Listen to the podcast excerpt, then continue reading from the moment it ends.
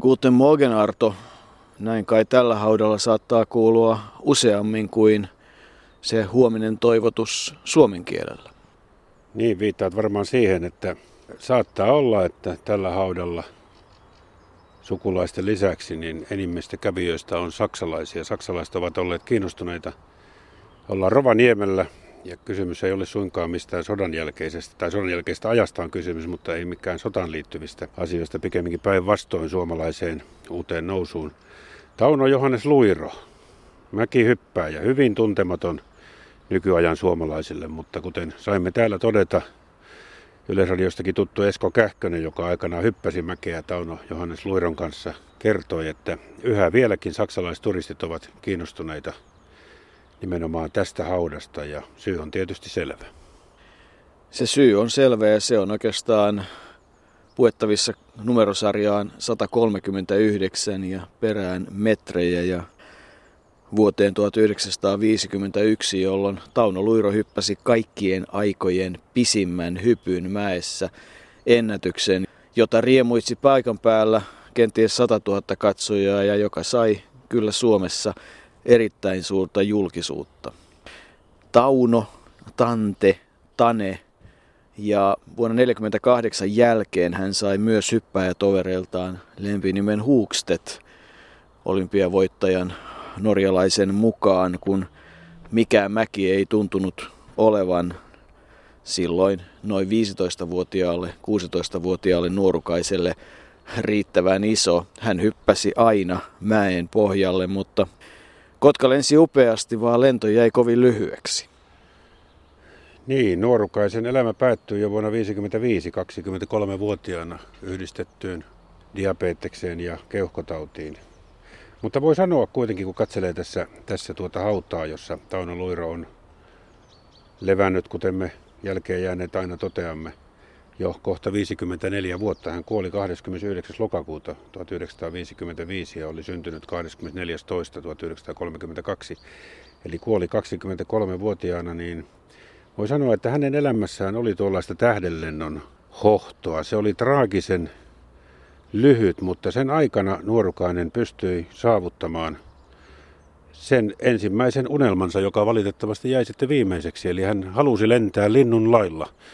Yli 100 metriä oli tavoitteena ja kun tuo 139 metriä nimenomaan Oberstorfissa, silloisessa lentomäessä Saksassa, mistä johtuu tämä saksalaistenkin kiinnostus edelleen, niin kun se sitten syntyi, niin monet, jotka hänet vielä muistavat, niin ovat todenneet, että kun, kun tauti sitten paheni tai taudit pahenivat, niin tavoitteetkin sitten jäivät, mutta hän pystyi siihen unelmaansa, joka hänellä oli. Hän ei halunnut niinkään voittaa kilpailuja, vaan todellakin hypätä yli 100 metriä, lentää linnun lailla.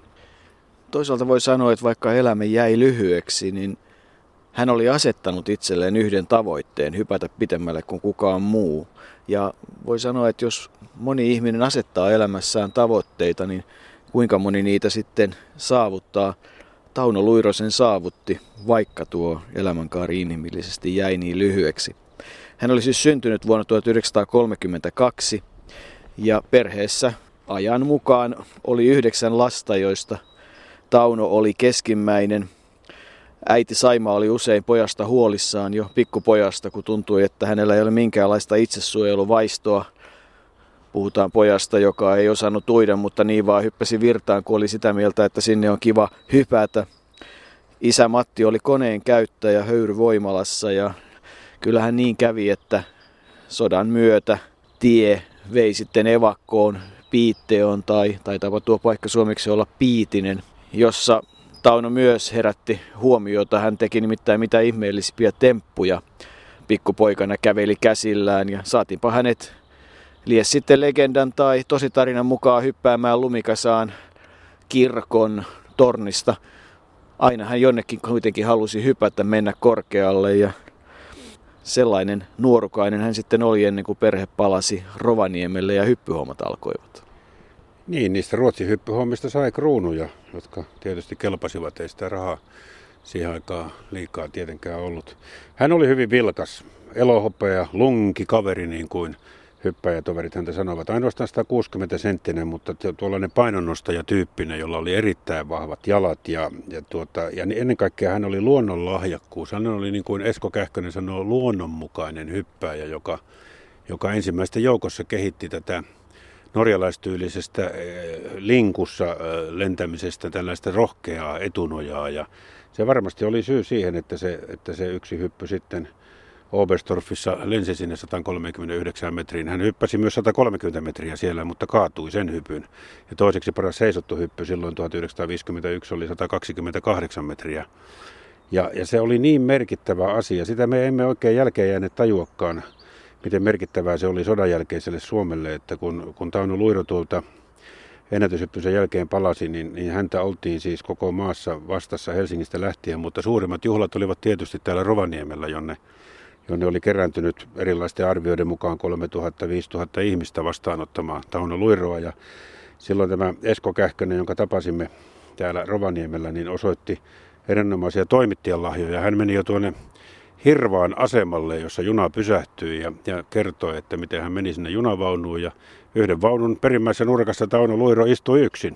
Ja siinä oli toimittajan sitten, kun tietysti tuttu mies oli, niin yhdessä oltiin hypätty, niin hyvä tehdä juttuja ja sen jälkeen sitten alkoivat juhlat täällä Rovaniemellä. Eli se julkisuus oli valtava ja jos puhutaan noin kansallisestikin vielä siitä, niin amerikkalaisethan tekivät filmin tästä ennätyshypystä ja esimerkiksi Helsingissä ja Jyväskylässä ja monessa muussa kaupungissa sitä filmiä elokuvateattereissa esitettiin monta kuukautta täysille katsomoille. Se, se oli valtava juttu se maailmanennätyshyppy. Se oli valtava juttu ja tie sinne vei tietysti monien vaiheiden kautta, mutta ehkä Aato tähän väliin on hyvä kuunnella aikalaisen muisteloja, nimittäin kovin moni ei ole hypännyt Tauno Luiron kanssa, mutta kun Esko Kähkösestä on puhetta, niin voidaan kai sanoa, että ainakaan kovin moni elossa oleva ei ole häntä voittanut. Hän oli syntynyt mäenlaskija ja voi sanoa, että syntyi mäkimonot jalassa ja kaikki, mitä hän mäessä teki, oli luonnollista. Ei hänellä ollut tietoutta, ei teoriassa eikä käytännössäkään paljon. Hän hyppäsi ja kaikki sattui kohdalleen. Ja kun häneltä kysyttiin, minäkin muun muassa aikana, että missä se sun salaisuus, mitä sä itse pidät niin tässä eh, salaisuutena, että sä osaat kaikki. Ei siihen tarvita mitään muuta kuin hyppää. Ja se edellytti juuri sitä, että oli luonnonlahjat, ei tarvinnut ajatella, ei tarvitse aprikoida mitä teen, niin kuin nykyään että on, on sadasosa, tuhannosa sekunnilleen ponnistusaika ja paikka saatava alitajuntaa. Hänellä oli kaikki valmiina ja, ja hän pystyi se toteuttamaan. Ja sitä myöten ne teot toivat hänestä sen kotkan ja hänestä tuli tällainen suomalaisen mäeloskun avanhyppääjä, joka joka tuota, kuittasi taakse jääneet suomalaiset saavutukset ja avasi koko suurten mahdollisuuksien maailman ja loi uskoa ja, ja näytti teoillaan, että suomalaiset pystyvät hallitsemaan tämänkin lajin.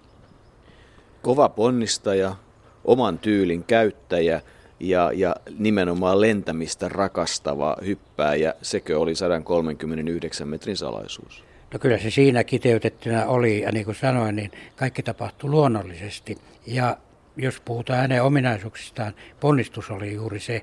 Siis se oli ajoitettu oikein, siinä oli voimaa takana, ja se antoi sen perustuksen sille ilmalennolle, joka kaikki ne lyhyine ja, ja tuota, vaativine eleineen liikkeineen oli, oli täysin luonnollinen kun Taulon Ruiro oli saavuttanut sen 139 metriä, niin, niin oliko niin, että sitten hän oli tavallaan saanut mäkihypystä aika pitkälle sen, mitä lähti siitä hakemaan?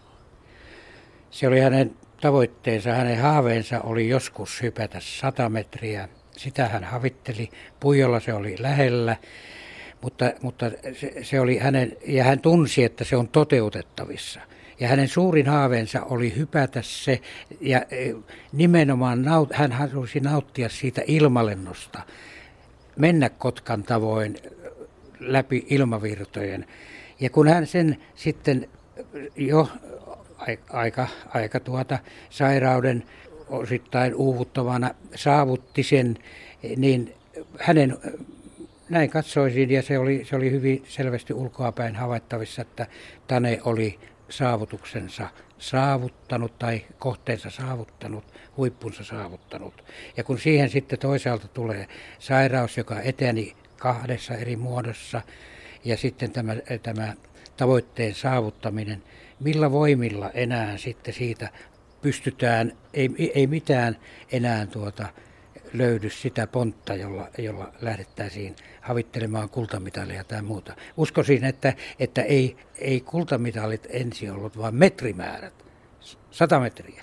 Kovin montaa ei enää ole sellaista, joka on Tauno Luiron kanssa kilpailu, saatika niitä, jotka on voittanut. Miten se tapahtuu? Tässä oikeastaan voisi sanoa, että vaatimattomuus estää sanomasta, että olen kerran Tauno Luiron voittanut. Me hyppäsimme yhtä aikaa, vaikka mä olin huomattavasti vanhempi ja, ja tuota, joskus ohjailinkin häntä se, mitä silloin, silloisilla tiedolla tiesin.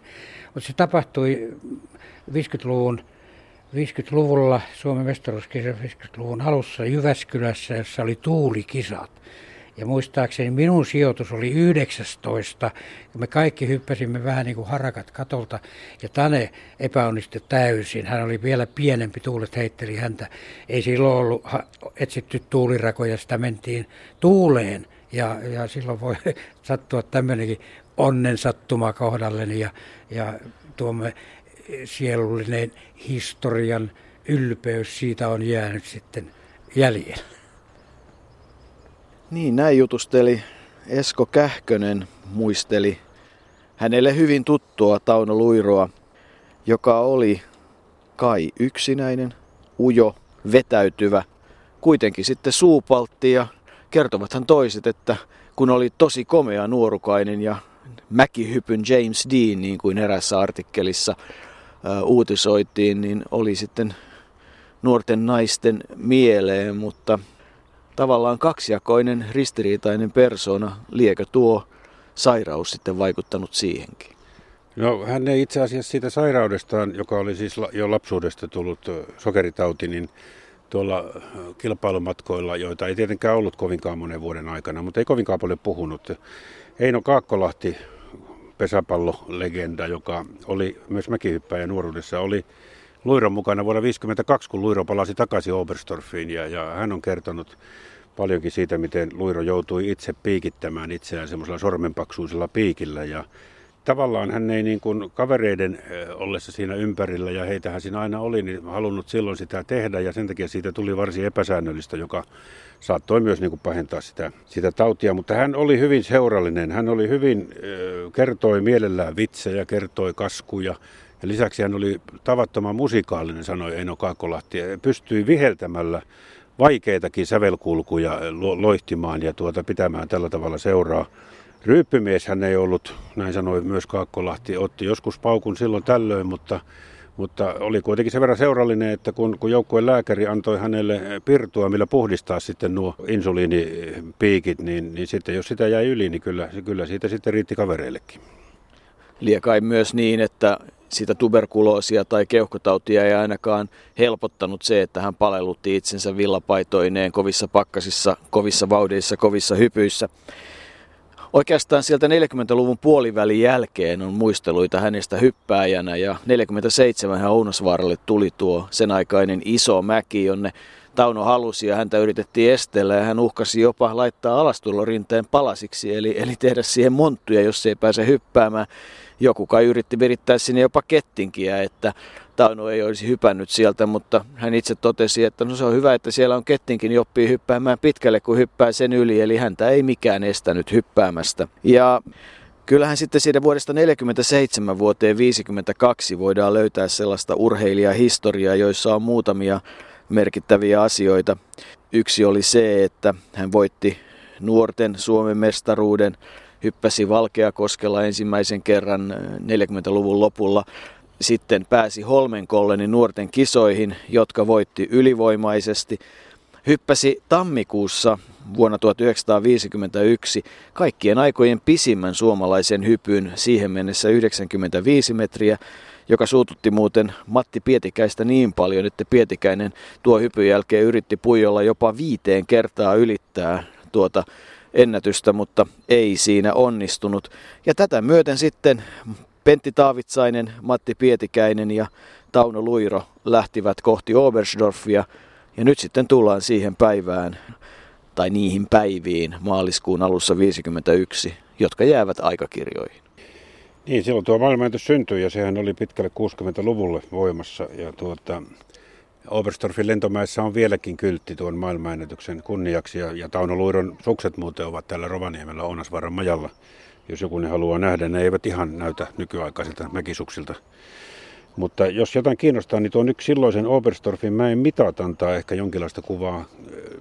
Eino Kaakkolahtikin sanoi, että se oli niin valtava iso mäki, että kyllä sinne vähän pelotti lähteä, mutta kun oli sinne asti päästy, niin kaikki sieltä hyppäsivät. Mutta kohtisuora korkeusero mäessä oli 161 metriä, Vauhtimäen pituus 131 metriä ja sitten mäen pituus tornista kääntöpaikan rajalle 498 metriä.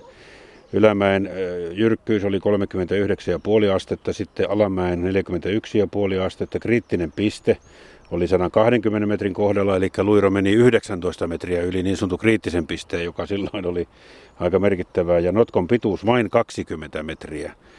Ja sitten nopeus oli noilla hyppäjillä siinä 105-110 kilometriä tunnissa. Ja tuossa Luiron ennätyshypyssä se oli 110 kilometriä, ainakin niin olen lukenut. Ja eivät silloin tuulet paljon merkinneet.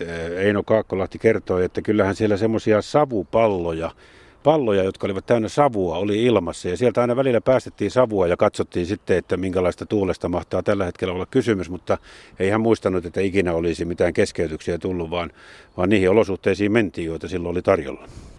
Niin, se koko matka sinne Oberstdorfiin on ollut mielenkiintoinen kolme suomalaista ja ensimmäinen sitten oikeastaan keskustelu tuli siitä, että kuka uskaltaisi ensimmäisenä hypätä tuolta alas. Ja kun Matti Pietikäinen oli kokeneen hyppäjä, niin sitä yritettiin antaa sitä kunniaa hänelle. Ja Pietikäinen totesi, että no jos vaikka Tauno, ja sitten pitkän keskustelun jälkeen Pietikäinen kuitenkin pomppasi 95 metrin paikkeille suurin piirtein ja Pentti Taavitsainen, joka silloin oikeastaan oli enemmän joukkueen johtaja kuin enää ja tuli sieltä alas 83 metrin kohdalle ja heti perään sieltä puikahti alas Tauno Luiro ensimmäisen kerran, niin kuin sanottiin silloin, Mammuttimäestä ja ponkaisi 111 metriä. Se kuvaa hyvin sitä, että hän nyt ei oikeastaan pelännyt mitään ja kun se ponnistus oli niin valtava. No toisena päivänä sitten hypyt olivat 121 ja 130 metriä ja siihen 130 metrin hyppyyn liittyy sitten se asia, että Tauno silloin kaatui ja voi kuvitella, minkälaista, mitä tarkoittaa, kun 100 kilometrin tuntivauhdilla tulee semmoista aika lailla kovaa alastulorin, että sen loppu 30 metriä ja selkä hakkaa siihen, niin sehän oli siis ihan musta ja hakatun näköinen ja oli musta vielä viikon jälkeen. Ja siitä huolimatta hän sitten hyppäsi vielä seuraavalla neljännellä hypyllään sen 139 metriä ja niinhän siellä sitten maailmanmestari Sigmund Ruud oli vastassa ensimmäisenä onnittelemassa mäen pohjalla. Joo, norjalaiset olivat, olivat tuota ensimmäisiä onnittelijoita ja, ja nimenomaan halusivat sanoa Taunolle, että, että olet luonut aivan uuden tyylin, koska norjalaiset tulivat tietyllä tavalla tuolle linkussa ja, ja, ja tuota, huomasivat, että nyt on syntynyt jotain uutta. Ja, ja sen takiakin suomalaista onniteltiin. Toi Esko Kähkönen, joka sitten toimi valmentajana ja mäkin tuomarinakin myös, niin totesi, että, että Tauno Luiro oli ensimmäinen, joka tavallaan alisti aerodynaamiset voimat. Hän nimenomaan alisti aerodynaamiset voimat siihen hyppyyn ja, ja välillä sumussakin silmät kiinni ja suu auki joutui sitten menemään ja toivomaan vain, että pysyy pystyssä. Kun taas sitten hänen jälkeensä pian tullut rovaniemeläinen Antti Hyvärinen, 56 korttina olympiavoittaja, niin hän taas hallitsi nuo aerodynaamiset voimat sitten eri tavalla ja, ja oli, oli sitten ikään kuin jalostanut sitä vielä, mitä Tauno Luiro aloitti. Kyllä, kyllä hän aika, aika uranuurtaja oli Luiro myös tässä mäkihypyssä. Me tässä Joukon kanssa puhutaan vähän eri vuosista, kun minä olen puhunut Eino Kaakkolahdesta, niin se on vuodelta 1952, jolloin Tauno Luiro palasi Oberstorfiin mestarina maailmanentysmiehenä ja Eikka kertoi, kertoi, että siellä oli sitten, kun junalla sinne mentiin Oslon olympiakisojen jälkeen, Oslossa Luiro ja muut, jotka osallistuivat olympiakisoihin, tulivat Hampuriin ja siellä tavattiin ja sitten mentiin junalla Oberstorfiin niin se oli valtavasti tuhansia ihmisiä vastassa. Siellä oli kaupunginjohtaja, piti puheita. Lahjaksi jokainen suomalainen sai snapsilasi setiin. en tiedä minkä takia justi suomalaisille sellaiset annettiin, mutta se oli ehkä vähän saksalainen tapa. Ja sitten Reki valjakolla mentiin hotelliin, joka oli aivan siinä lentomäen takana ja koko viikko oli yhtä juhlaa. Filmi muuten sieltä, nyt mennään jälleen vuotta aikaisempaa, eli 51, joka on kuvaa Tauno Luiron luonnetta, niin tuo amerikkalainen filmi, joka on tehty noista ennätyshypyistä, niin siinä hän, kuten yleensä aina hypätessään, vielä tuolla vauhtimäessä ylämäessä, hän vilkutteli yleisölle ennen ponnistusta. Kahdella kädelläkin ja joku tieto kertoo, Matti Pulli oli ainakin kuullut jossain vaiheessa, että juuri siellä Oberstorfissa 51 tuo vilkuttelu oli ennen kaikkea osoitettu muutamalle tytölle, jotka Tauno oli tavannut siellä kylällä edellisenä iltana tai, tai jonain iltana. En tiedä sitten, sitä ei kukaan pysty todistamaan, mutta se, että hän vilkutti, kuvasi hyvin hänen luonnettaan. Hän ei hän keskittynyt sillä lailla synkän oloisesti yksin omissa oloissaan ennen hyppyä, vaan touhusi ja kertoi juttuja ja oli se elohopea. Ja sitten kun tuli suorituksen vuoro, niin hän ikään kuin tiesi, mitä pitää tehdä ja antoi mennä. Niin ja hän nimenomaan halusi lentää pitkälle. En usko, että hän oikeastaan se voittaminen oli todellakaan niin tärkeä asia. Ja vuonna 1952 häneltä tietysti Holmenkollilla odotettiin tuon huiman hypyn jälkeen ihan vaikka ihmeitä, mutta kyllä voimat olivat ja sairaus oli jo silloin vienyt niitä voimia, eikä hän varmasti pystynyt harjoittelemaan ihan kuitenkaan sillä lailla, kuin olisi pitänyt pystyä harjoittelemaan, ja sijoitus jäi vaatimattomaksi sinne 20 paikkeille, liekö ollut 18 Holmenkollenilla silloin? En, en malta olla palaamatta siihen nuorukaiseen, joka kehitti tätä uutta tyyliä, koska siinä on se urheilun yksi tämmöinen erikoinen juju on se, että, että päästäkseen ollakseen paras parhaiden joukossa pitää keksiä joku juo, niin sehän nähdään kaikissa, kaikissa lajeissa. Pitää keksiä jotain uutta ja, ja vähän samanlainen tarinahan tietysti ylivoimaisuudessaan oli, kun V-tyyli tuli tai nykyinen hyppytyyli ja silloin kai 16-vuotias Toni Nieminen tuli markkinoille ja oli sitten tämän tyylin niin hyvin hallitsevana ylivoimainen, että tietynlaista analogiaa kai on nähtävissä vai mitä sinä olet mieltä? Joo, totta kai. Kyllä, kyllä jokainen, joka jollain tavalla menestyy, niin ainakin silloin al- urheilun alkuvuosina, niin on, on keksinyt jotain. Ja, ja, ja tietysti Jan Puglöv kehitti tuon V-tyylin. Hän ei koskaan arvokisoissa pärjännyt sen takia, koska arvostelutuomarit tulivat hitaasti perässä. Mutta, mutta aina näitä innovaatioita on ollut. Ja, ja, mutta Tauno Luirosta voi sanoa, että hän oli, hän oli tämmöisen rohkean etunojan ja tietyllä tavalla suomalaisen tyylin, tyylin kehittäjä, mutta se tuli hänen luonnostaan. Hän ei sitä tietoisesti, teoreettisesti eikä käytännössäkään mitenkään pyrkinyt kehittämään, vaan se tuli hänelle luonnostaan siitä tavasta. Hän oli erittäin vahva jalkainen ja, ja rohkea ja uskalti, uskalti nojata sinne eteenpäin.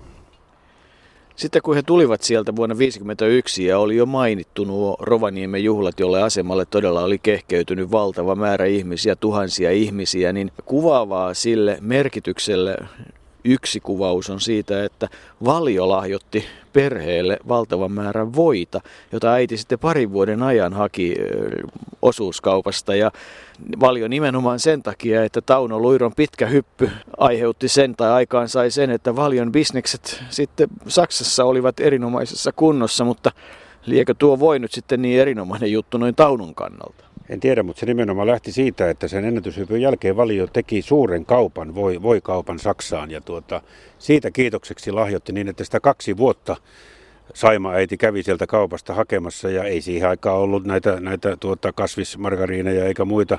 Silloin syötiin rasvasia ruokia sodan jälkeen ja voi oli varmasti, varmasti tuota merkittävä perheelle. En tiedä, tuo rasvainen ruoka tietyllä tavalla saattaa, jos puhutaan sitten noista Taunoluidon viimeisistä vuosista, niin, niin kyllä Eino Kaakkolahti oli muistavina ja muistikin, että silloin sieltä kun tultiin 52 sieltä Oberstorfista toisen kerran pois, niin silloin alkoi se myös se keuhkotauti oireilla, eli tuberkuloosi. Se oli, lisäksi se oli vähän tuollainen, sanottaisinko, se oli vähän tuollainen niin kuin hävettävä tauti tuo tuberkuloosi. Muistan itse, että minulla pienenä 50-luvun alussa todettiin joku varjostuma keuhkoissa ja, ja se oli hyvin hämmentävä tilanne. Ilmeisesti sieltä sitten jossain vaiheessa lähti pois, koska ei tuo ole sen jälkeen pahemmin vaivannut, mutta varmaan se oli kova, kova paikka Taunolle, joka kärsi näistä sairauksista kyllä itsessään, kuten Esko Kähkönen sanoi, että ei hän puhunut niistä muuta kuin ihan lähipiirinsä kanssa, mutta kärsi varmasti itsessään hyvin paljon. Ja hyvin pian sen 52 tulon jälkeen hän joutui tuonne Muurolan keuhkoparantolaan, joka on parinkymmenen kilometrin päässä, kuuluu nykyisin Rovaniemeen Ja, ja sehän ei enää tietenkään ole keuhkoparantolla, koska sellaisia ei, ei tarvita. Tuberkuloosi on muisto vain. Ja, ja siellä sitten oli näissä hoidoissakin, koska hän, hänellä oli myös tuo pahentunut sokeritauti, niin tiettyä ristiriitaa ainakin sen ajan uskomusten mukaan. Sokeritautiin ei tietenkään sopinut rasvainen ja voimakas ravinto, mutta keuhkotautiin se uskottiin sopivan, joten en, ei ihan tarkkaan tiedetä, miten Tauno Luiroa sitten ho- hoidettiin, mutta kolmisen vuotta siinä meni ennen kuin sitten, sitten tuota taudit muuttuivat liian hallitseviksi ja nuorukainen joutuu luovuttamaan. Niin, siihen vuoteen 52 mahtuu monenlaista dramatiikkaa siinä mielessä, että urheiluura sitä ei oikein pystynyt jatkamaan. Sähkömiehen opinnot keskeytyivät silloin vuonna 1952 ja se loppuaika oli sitten myös sitä tavallaan yksinäistä aikaa. Aikalaiset muistavat, että, kun tultiin ja mentiin tapaamaan häntä ne kerrat, kun sinne Muurolan parantolaan sitten mentiin häntä tapaamaan, niin hän oli aina iloinen ja sitten puhuttiin mäkihypystä ja hän jaksoi aina olla se kova seuramies, että, että siinä mielessä ei antanut elämän painaa, otti tietyllä tavalla löysin rantein, vai ottiko mene ja tiedä. Kovin kaksi persoonaiselta hän minulle vaikuttaa. Toisaalta sellaiselta vetäytyvältä ja, ja toisaalta sitten hyvänä seuramiehen tai hyvältä seuramieheltä, joka oli monilahjakkuus, jonka elämään liittyy kaikenlaisia asioita, anekdootteja muun muassa siitä, että jos joku meistä pystyy seisomaan siellä lentomäen päällä, niin Tauno tekee sitten siellä kaiteen päällä vielä käsin seisontaa. Että yhdellä kädellä. Yhdellä kädellä vielä kaiken lisäksi, että, että kyllähän niin kuin, jos jonkinmoinen taituri oli. Niin, mä en tuota kaksijakoista persoonaa. Ehkä se johtui siitä, että hän sen sairauden takia, sitä sairautta hän sitten halusi kärsiä omassa itsessään. Eihän Tauno Luiron suvun ja perheen tarina ole, ole ei Tauno Luiro ole ainoa tällainen tragedia, vaan, vaan hänen veljensä Erkki Luiro, joka edusti Suomea Innsbruckin olympiakisoissa 64, niin hän päätti päivänsä itse. Tuli ongelmia, tuli avioeroa ja, ja, ja työn kanssa ongelmia ja alkoholin kanssa ongelmia ja, ja, ja sekin niin kuin tietyllä tavalla kuvastaa vähän myös tätä lappilaista elämänpiiriä, että täällä Kaamuksen keskellä niin itsemurhat ovat hyvin paljon yleisempiä kuin, kuin muualla Suomessa. Taunosta viimeistä päivistä niin on semmoinenkin tarina, koska Eino Kaakkolahti ja hänen veljensä Pentti, mutta joka kuoli vuonna 2005, siis Tauno Luiron veli Pentti, niin kävivät häntä katsomassa, niin sinne, sinne viimeisinä päivinä, kun sinne tultiin, niin tuttu Virne oli happipulloissa olevalla Tauno Luirolla ja, ja totesi, totesi tämä potilas, että luulitteko te täältä ruumiin löytävänne. Se oli hänen tapansa niin kuin ilmeisesti auttaa myös niitä, jotka tulivat häntä katsomaan, suhtautumaan tilanteeseen. Ollaan siis Arto Rovaniemen neljännellä hautausmaalla, jossa on hyvin tietyllä tavalla perinteinen teksti. Luiro Tauno Johannes, syntynyt 24. helmikuuta 32 ja menehtynyt 29.10.1955. Apukivessä risti ja hiukan kaareva on tuo kiven muoto, mutta vähän tämmöinen lappilaisen karu tämä tunne täällä haudalla on ja yksin hän siinä lepää haudassaan ja yksin aika paljon sitä elämäänsä kai sitten vietti. Niin ja ennen kuin tämä tapaaminen päätetään, niin ihan mäkiurheilun kannalta kannattaa muistaa se, että Tauno Luiro oli Tauno Käyhkön eno. Eli Tauno Käyhkö, joka kahdesti arvokilpailussa sijoittui neljänneksi ja, ja sitten Kanadaan muutettuaan vielä pistesijoille Lahden MM-kisoissa 78, oli syntynyt vuonna 50, eli oli viisi vuotias, kun enonsa Tauno Luiro kuoli ja nykyisin Tauno Käyhkö on Thunder Bayssä Kanadassa. Hän omistaa siellä tuollaisen pienen rakennusliikkeen, joka mielellään hänen työntekijänsä ja hän itsekin ovat aina korjanneet kattoja ja muita korkeita paikkoja, koska siellä sitä rohkeutta välttämättä ei ole ollut ja jotenkin sekin liittyy tähän mäkihyppyyn ja, ja sitä kautta myös Tauno Luiroon. Niin.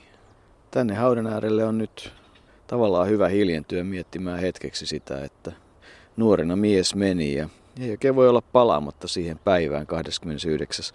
lokakuuta 55 ja tekstiin, jossa luki, että hyvä on olla Taunon nyt, hoivassa hyvän paimenen, iki kevähän ihme mailla, iki ajoiksi huolta tuskaa vailla. Se oli Arto kuolin ilmoituksen teksti ja toivottavasti Taunolla on hyvä olla.